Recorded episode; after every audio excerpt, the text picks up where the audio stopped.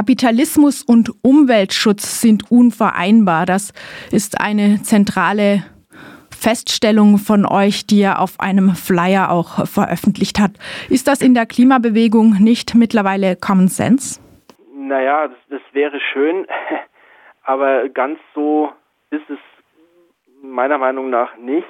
Also bei Teilen von Fridays for Future, ähm, da findet man das. Du hast ja gerade vorher was ähm, auch vorgetragen, wobei man da schon die Grenze sieht, wenn nur von Großkonzernen die Rede ist.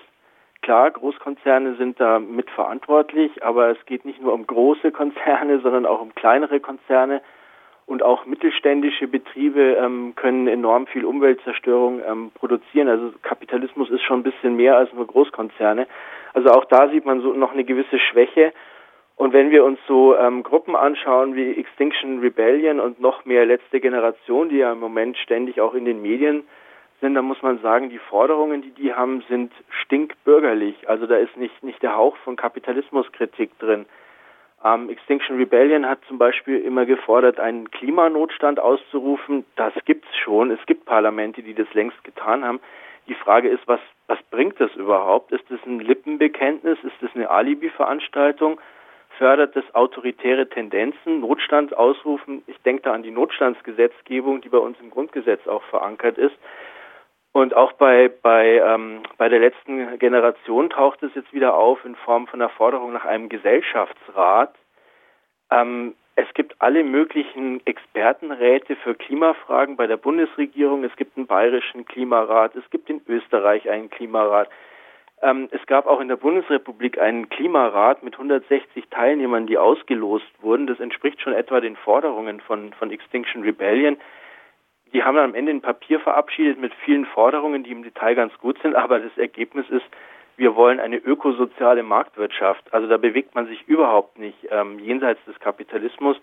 Und was ich bei ähm, letzte Generation richtig peinlich finde, ist, dass sie sich jetzt in der Presseerklärung vor ein paar Tagen darüber gefreut haben, dass auch noch Boris Palmer, der Oberbürgermeister von Tübingen und der Grüne Rechtsaußen sozusagen, ähm, sie unterstützt. Also da fehlt glaube ich, schon noch weit an politischem Bewusstsein und Kapitalismuskritik. Und wenn wir jetzt von den ähm, großen Umweltverbänden ausgehen, dann bewegen die sich sowieso nach wie vor in dem bürgerlichen Rahmen. Vielleicht könnte man ja aber sagen, naja, ähm, Abschaffung des Kapitalismus, das wäre eine Maximalforderung, aber fürs Erste ist es vielleicht doch besser, den Klimawandel durch kleinere Maßnahmen wie den Umbau der Wirtschaft Richtung erneuerbare Energien, verpflichtende hohe Umweltstandards für Unternehmen, eventuell sogar durch staatliche Rationierungen, wie sie ja zurzeit manchmal diskutiert werden, ähm, zumindest zu bremsen. Würdest du dem nicht zustimmen? Also kann das funktionieren oder nicht und wenn äh, und warum? Also ähm, ich habe überhaupt nichts gegen, gegen solche Maßnahmen und gegen Reformen. Also wenn sich da irgendwas in die Richtung ähm, bewegt, dann ist das immer gut. Also die Reduktion des CO2-Ausstoßes, wie immer man das auch voranbringt, ähm, wäre immer eine gute Sache. Da ist gar nichts dagegen zu sagen und es ist auch richtig, Forderungen zu erheben, die genau in diese Richtung gehen. Die Frage ist halt nur, ähm, in welchen Kontext man das stellt. Und erstens, man kann das ja immer mit einer grundsätzlichen Kritik verbunden werden. Und zweitens muss man halt zur Kenntnis nehmen, ähm, wir haben alle möglichen internationalen Abkommen, Absichtserklärungen, Pläne und so weiter von Regierungen, aber auch von, von Unternehmen. Und Tatsächlich ähm, ist der globale CO2-Ausstoß aber nicht äh, reduziert worden. Also die Internationale Energieagentur hat jetzt gerade eben nochmal festgestellt, im letzten Jahr ähm, war der Anstieg bei einem knappen Prozent. Ähm, das ist zwar weniger, als sie befürchtet haben, auch wegen Wirtschaftseinbrüchen in China, in der EU und anderswo, aber es ist keine Reduktion. In absoluten Zahlen ähm, haben die dann 36,8 äh, Millionen Gigatonnen angegeben. Das ist ein neuer Rekord. Also da, da sehe ich nicht wirklich viel, ähm, wirklich viel Bewegung. Und ähm, das andere Problem ist, wenn eine Reduktion eintreten würde, was ich betone es nochmal gut wäre, weil es überlebensnotwendig wäre, dann würden wir uns erstmal noch immer auf einem ziemlich hohen Niveau bewegen. Und das zweite große Problem ist die Gefahr, dass der fossile Kapitalismus durch einen elektrischen Kapitalismus ergänzt, vielleicht auch irgendwann abgelöst ähm, wird. Darauf zielen ja viele Ansätze von Regierungen und Firmen, aber auch das alles, was so unter diesem, äh, unter diesem Label Green New Deal läuft, setzt auf Umstellung, also Wind- und Solarenergie, Wasserstoff, Digitalisierung, Elektroautos. Und das würde bedeuten, und das darf man, glaube ich, bei all dem nicht übersehen, es gibt auch noch nach wie vor andere Formen der Umweltzerstörung und der Kipppunkte, ähm, die man nicht missachten sollte. Und das alles, diese, diese Umstellung würde bedeuten, dass man den Abbau von metallischen Rohstoffen enorm steigert, Landschaft wird zerstört, Trinkwasser wird vergiftet und ausgeplündert würden ein weiteres Mal vor allem ähm, ähm, Länder im globalen Süden, sei es jetzt Kongo, Chile oder Bolivien, wo es äh, große Lithiumvorkommen ähm, gibt. Man kann es ja immer gut ähm, durchbuchstabieren am Beispiel Elektroauto. Der Flächenverbrauch für Straßen und ähm, Stellplätze ist gleich. Es braucht Energie und Rohstoffe, um die Fahrzeuge selber herzustellen. Es braucht ähm, Rohstoffe und Energie, um die erneuerbare Energie ähm, herzustellen. Und alles das, ähm, also nach wie vor verbunden mit einem hohen Aufwand an Energie und vor allem dann eben auch an metallischen Rohstoffen wie Kupfer und ähm, Lithium. Da muss die Forderung heißen, nicht Umstellung, sondern der individualisierte Massenverkehr muss dramatisch reduziert werden. Ich würde jetzt mal als Hausnummer sagen, die Zahl der Autos muss um 90 Prozent reduziert werden. Dann können wir darüber reden, wie wir den Rest, mit welchen Antriebsmotoren wir den Rest äh, betreiben. Und die Forderung muss sein, äh, Umstellung, weitgehende Umstellung auf einen öffentlichen Personennahverkehr. Vielleicht würden jetzt aber manche sagen, ja, aber könnte mit so einem, wie du es jetzt genannt hast, elektrischen Kapitalismus nicht einhergehen, dass alle sich ein bisschen mäßigen, äh, ProduzentInnen, KonsumentInnen, dass dann zum Beispiel weniger Rohstoffe benutzt werden und am Ende doch ähm, eine positive Entwicklung für die Umwelt rauskommt? Also ich glaube, die Maßgabe muss immer sein, im, zumindest in der, in der globalen Gesamtrechnung, dass wir den Verbrauch von Flächen, von Energie und Rohstoffen absenken.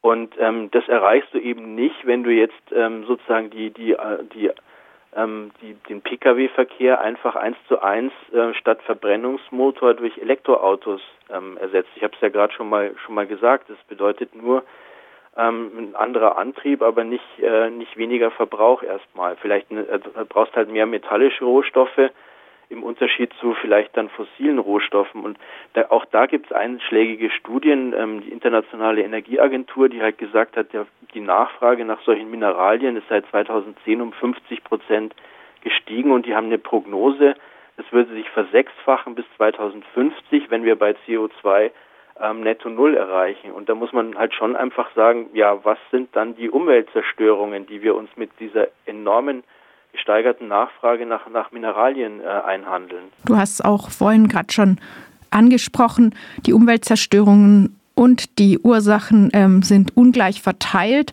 Je reicher Menschen sind, desto mehr tragen sie zu Klimawandel und Umweltzerstörung durchschnittlich bei und desto besser können sie sich zugleich vor deren fatalen Folgen schützen. Und umgekehrt tragen Arme relativ wenig dazu bei und sind in Katastrophen schutzlos ausgesetzt. Was folgt aus dieser Erkenntnis, dieser krassen Ungleichheit für die politische Praxis, zum Beispiel eben einer Klimabewegung? Naja, also auch das ist ja mit Studien inzwischen gut ähm, belegt. Das Umweltbundesamt hat ähm, das vor einiger Zeit auch mal untersucht und halt festgestellt, ähm, je höher das Einkommen, je höher der Bildungsstandard, desto höher der Verbrauch. Das bezieht sich auf Wohnraum, bezieht sich aber vor allen Dingen auch auf die Mobilität. Ähm, und ähm, es gibt einen, einen englischen ähm, Klimaforscher, der gesagt hat, naja, zumindest die ähm, denn der Konsum, der Verbrauch der reichsten 10 Prozent auf diesem Planeten müsste dramatisch eingeschränkt werden. Das ist jetzt sozusagen die Seite des Konsums. Ähm, die ist wichtig, die wird oft übersehen. In letzter Zeit wird sie etwas öfter diskutiert, zum Beispiel am Beispiel ähm, Privatflugzeuge von Geschäftsleuten. Wir müssen aber auch nochmal die andere Seite anschauen, nämlich die Produktionsseite. Und das bedeutet eine relativ kleine Gruppe von, von Menschen, das die ich als die Kapitalistinnen bezeichnen würde, die besitzen die Masse der Produktionsmittel, also der Maschinen, der Gebäude, der, ähm, der Büros, der Rohstoffe von Grund und Boden. Und die entscheiden, was hergestellt wird, während die Masse der Leute lohnabhängig sind und ihre Arbeitskraft äh, verkaufen müssen, um zu leben, die entscheiden nicht darüber, was produziert wird. Und deswegen sagen wir als Lea, die ökologische Frage ist eine soziale Frage es muss darum gehen, dass wir auf demokratische Weise und eben im Rahmen von ökologischen Grenzen entscheiden, was, wo und wie produziert wird. Und das setzt voraus, dass diese Produktionsmittel unter öffentlicher Kontrolle stehen und der Markt durch eine demokratische Planung ersetzt wird. Und dann müsste man anfangen, die Schlüsselsektoren der Industrie umzubauen und rückzubauen. Das betrifft aber auch die Landwirtschaft, die Massentierhaltung muss abgeschafft werden. Mhm.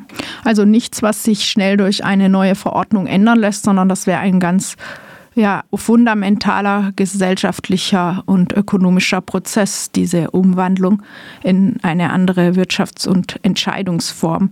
Ihr stellt aber auch dar, dass ähm, ja diese Verbundenheit von sozialer und ökologischer Frage so einfach nicht ist durch eine Rückbesinnung auf ja, ähm, Ökologie die kann auch in Konflikt treten mit sozialen Anliegen. Euer Beispiel, die Slums in der nigerianischen Millionenstadt Lagos durch Viertel mit menschenwürdigen Häusern zu ersetzen, wird viele Ressourcen kosten, ist aber unabdingbar. Das heißt, nicht nur der Kapitalismus ist klimaschädlich, sondern ein anständiges Leben für alle Menschen zu ermöglichen, heißt manchmal auch, zumindest fürs Erste, Umwelt und Klima zu schaden. Wie umgehen mit diesem Dilemma? Also vielleicht muss man sich schon mal grundsätzlich vor Augen halten, dass ähm, jede menschliche Gesellschaft die Umwelt verändert, in sie eingreift und dass auch vorindustrielle und vorkapitalistische Gesellschaften ökologische Zerstörungen ähm, hervorgerufen haben, auch manchmal bis zu dem Punkt, wo dann auf einer regionalen Ebene die Grundlagen so weit zerstört waren, dass die, die jeweilige Gesellschaft zusammengebrochen ist und auch in der Gesellschaft jenseits des Kapitalismus. Ähm, wir stehen in einem Austausch mit, mit der Umwelt, in der wir leben. Wir, wir haben einen, Marx hat es mal genannt, den Stoffwechselprozess mit der Natur. Also auch darum, da wird es äh, in irgendeiner Art und Weise solche Eingriffe geben. Es geht nur darum, ähm, zu erkennen und zu respektieren, auch aus menschlichem Eigeninteresse, dass es bestimmte Grenzen gibt, ähm, die man akzeptieren muss. Und da würde man dann ähm, eben überlegen müssen, auf der einen Seite, es gibt enorme Armut auf diesem Planeten. Die Slums in, in, in Lagos waren für uns jetzt so ein prägnantes Beispiel, wo man sagen muss, na selbstverständlich muss der Lebensstandard dieser Menschen ähm, erhöht werden. Einerseits, und das kostet Ressourcen, das ist nicht stofflich umsonst. Und auf der anderen Seite gibt es Bereiche, die dramatisch eingeschränkt werden müssen, sodass man unterm Strich ähm, dann auf eine Reduktion von, des Verbrauchs kommt, auf einer globalen Ebene. Aber ein solches Abwägen ähm, setzt voraus, meiner Meinung nach, eine Form von internationaler Kooperation, aber auch von demokratischer Planung. Das kannst du nicht dem Markt überlassen, den Konkurrenzbedingungen. Und deswegen sagen wir so ein Abwägen, und das wäre sicher ein schwieriger Prozess des Aushandelns im Einzelnen, aber der ist nur jenseits der Logik der Kapitalverwertung möglich. Ich möchte noch einen Punkt ähm, ergänzend zu, zu deiner vorherigen Frage. Ähm, wenn wir uns jetzt mal vorstellen, den, den Bereich der Mobilität, wenn jetzt die Bundesregierung zum Beispiel sagen würde, den Bundesverkehrswegeplan, so wie wir ihn jetzt haben, der immer noch enorm viel Ressourcen in den Ausbau von Autobahnen und Bundesstraßen ähm, reinhaut, ähm, den legen wir auf Eis. Wir machen einen neuen Plan und in diesem Plan stünde dann drin, es gibt keine neuen Autobahnen, es gibt keine neuen Bundesstraßen, sondern wir werden den allergrößten Teil der Investitionen in den öffentlichen Nahverkehr, auch in den öffentlichen Fernverkehr stecken. Das wäre mal sozusagen ein ernsthafter Ansatz noch im Rahmen kapitalistischer Verhältnisse. Aber selbst davon ähm, ist ja die Bundesregierung Lichtjahre entfernt. Manchmal wird ja den jungen Klimainitiativen vorgeworfen, dass sie eben zu oberflächlich seien. In einem Diskussionsbeitrag für die Jungle World trittst du aber dafür ein, erstmal nachsichtig zu sein mit jungen Klimaaktivistinnen, auch wenn ihre Forderungen oft eben eher etwas kurz greifen. Wie sollte die Linke, ich meine jetzt nicht die Partei, sondern Menschen, die sich als links begreifen, mit der Klimabewegung stattdessen umgehen? Zum Beispiel heute auf der Demo, aber auch generell. Also mein meine Kritik richtet sich an dem Punkt in erster Linie an die Teile der Linken, die meiner Auffassung nach mit sehr dünkelhaft und ignorant mit der Klimabewegung umgehen. Ähm, und dann einfach sagen, ja, die sind zu bürgerlich, die sind zu Kapitalismus, die sind zu wenig kapitalismuskritisch und die kannst du vergessen, das ist eine bürgerliche Bewegung. Ähm, also das, das finde ich ignorant, das kritisiere ich an Teilen der Linken, weil das Wichtige wäre eigentlich, ins Gespräch zu kommen, sich zu streiten, ähm, nicht bloß einseitige Belehrung, sondern sich gemeinsam weiterzuentwickeln. Gerade auch in der Linken gibt es immer noch viel Nachholbedarf in Sachen Umweltfrage. Und ähm, wenn wir uns die Linke in der Bundesrepublik, aber auch in anderen Ländern anschauen, äh, wir sind absolut schwach und marginal und wir sind auch desolat. Wir sind aktuell nochmal gespalten wegen des Ukraine-Krieges. Wir sind theoretisch nicht auf der Höhe der Zeit. In Deutschland ignorant seit Jahrzehnten, auch gegenüber Ansätzen und Debatten, die auf internationaler Ebene geführt werden. Ich nenne mal als Beispiel den sogenannten Ecological Marxism, den es in Großbritannien und äh, in den USA seit boah, fast 40 Jahren gibt und wo fast nichts davon ähm, in Deutschland auch nur irgendwie wahrgenommen wird. Also so eine desolate Linke kann keine Orientierung bieten. Und deswegen muss man sich auch überhaupt nicht wundern, wenn ähm, soziale Bewegungen, das ist auch nicht eine Frage von jung oder alt, aber wenn soziale Bewegungen, die entstehen und eben auch die Klimabewegung in erster Linie mal einen, einen bürgerlichen Horizont einnehmen, da kann man dann wieder auf den Marx zurückgreifen und sagen, die herrschenden Gedanken sind eben die Gedanken der Herrschenden und das, das äh, findet sich dann eben auch in der Klimabewegung wieder. Ich glaube, die wichtigste Aufgabe von einer zeitgemäßen ökologischen Linken wäre einerseits zu überlegen, was können wir konkret tun, weil wie du richtig sagst, ähm, der Kommunismus steht nicht vor der Tür und die Überwindung des Kapitalismus sieht auch nicht danach aus, als würde es in nächster Zeit äh, passieren. Das heißt, man muss einerseits überlegen, was kann man konkret machen, wo kann man konkret Widerstand leisten, wo kann man konkrete Kampagnen starten, die einerseits darauf abzielen, das äh, Leben von vielen Menschen zu verbessern, ähm, die Umweltzerstörung wenigstens zurückzudrängen und zu äh, minimieren. Wie können Alternativen aussehen? Ähm, zum Beispiel in München gibt es so eine Initiative von Fridays for Future, von der IG Metalljugend und den Jusos zur Transformation der Autoindustrie. Das ist mir ehrlich gesagt noch ein bisschen inhaltlich zu wenig. Manches ist da kritikwürdig, aber das ist ein Anfang. Das ist so, äh, sind so die Punkte, denke ich, wo man weiter diskutieren müsste, wo man versuchen muss, mit Gewerkschaften und Lohnabhängigen ähm, ins Gespräch zu kommen. Und auf der anderen Seite wäre es halt der Punkt, immer wieder darauf hinzuweisen, warum ähm, Kapitalismus und Umweltschutz nicht zusammengehen. Wir müssen diese falsche Vorstellung zerstören, das sei die einzig mögliche Form von Gesellschaft, ähm, in der Menschen zusammenleben können, in der alle zueinander in Konkurrenz gesetzt werden. Nein, da muss man überlegen, welche Alternativen gibt. Und man muss immer wieder klar machen, was Kapitalismus bedeutet, um wieder an den Anfang zurückzukommen. Es sind eben nicht nur Großkonzerne. Kapitalismus heißt Kapital in der Konkurrenz, nicht weil Leute gierig sind, weil sie moralisch ähm, irgendwie zweifelhaft äh, unterwegs sind, sondern nein, unter Konkurrenz muss jedes Unternehmen einen maximalen Profit erzielen, um selber nicht ruiniert zu werden. Und das bedeutet, man produziert Waren, das können jetzt Güter oder Dienstleistungen sein, die auf dem Markt verkauft werden müssen. Und das bedeutet stofflich immer mehr Fläche, mehr Rohstoffe, mehr Energie, die verbraucht werden, mehr Müll, der am Ende zurückbleibt. Das heißt, Kapitalismus, Marktwirtschaft ist systemlogisch ähm, wachstumsorientiert. Und diesen Zusammenhang immer wieder klar zu machen und zu sagen, okay, wir wissen jetzt vielleicht auch nicht so genau, wie wir da rauskommen, aber wir müssen da rauskommen. Das ist die zentrale Aufgabe, diese Form der Gesellschaftskritik und der, der Aufklärung. Und wenn, wenn sich das, äh, wenn das etwas ist, was, ähm, ähm, was irgendwie greift, was eine, eine Mehrheit der Bevölkerung ähm, dann irgendwann auch nachvollziehen kann, dann kann man versuchen, daraus praktische Konsequenzen zu ziehen und zu überlegen, wie eine grundlegende Veränderung aussieht.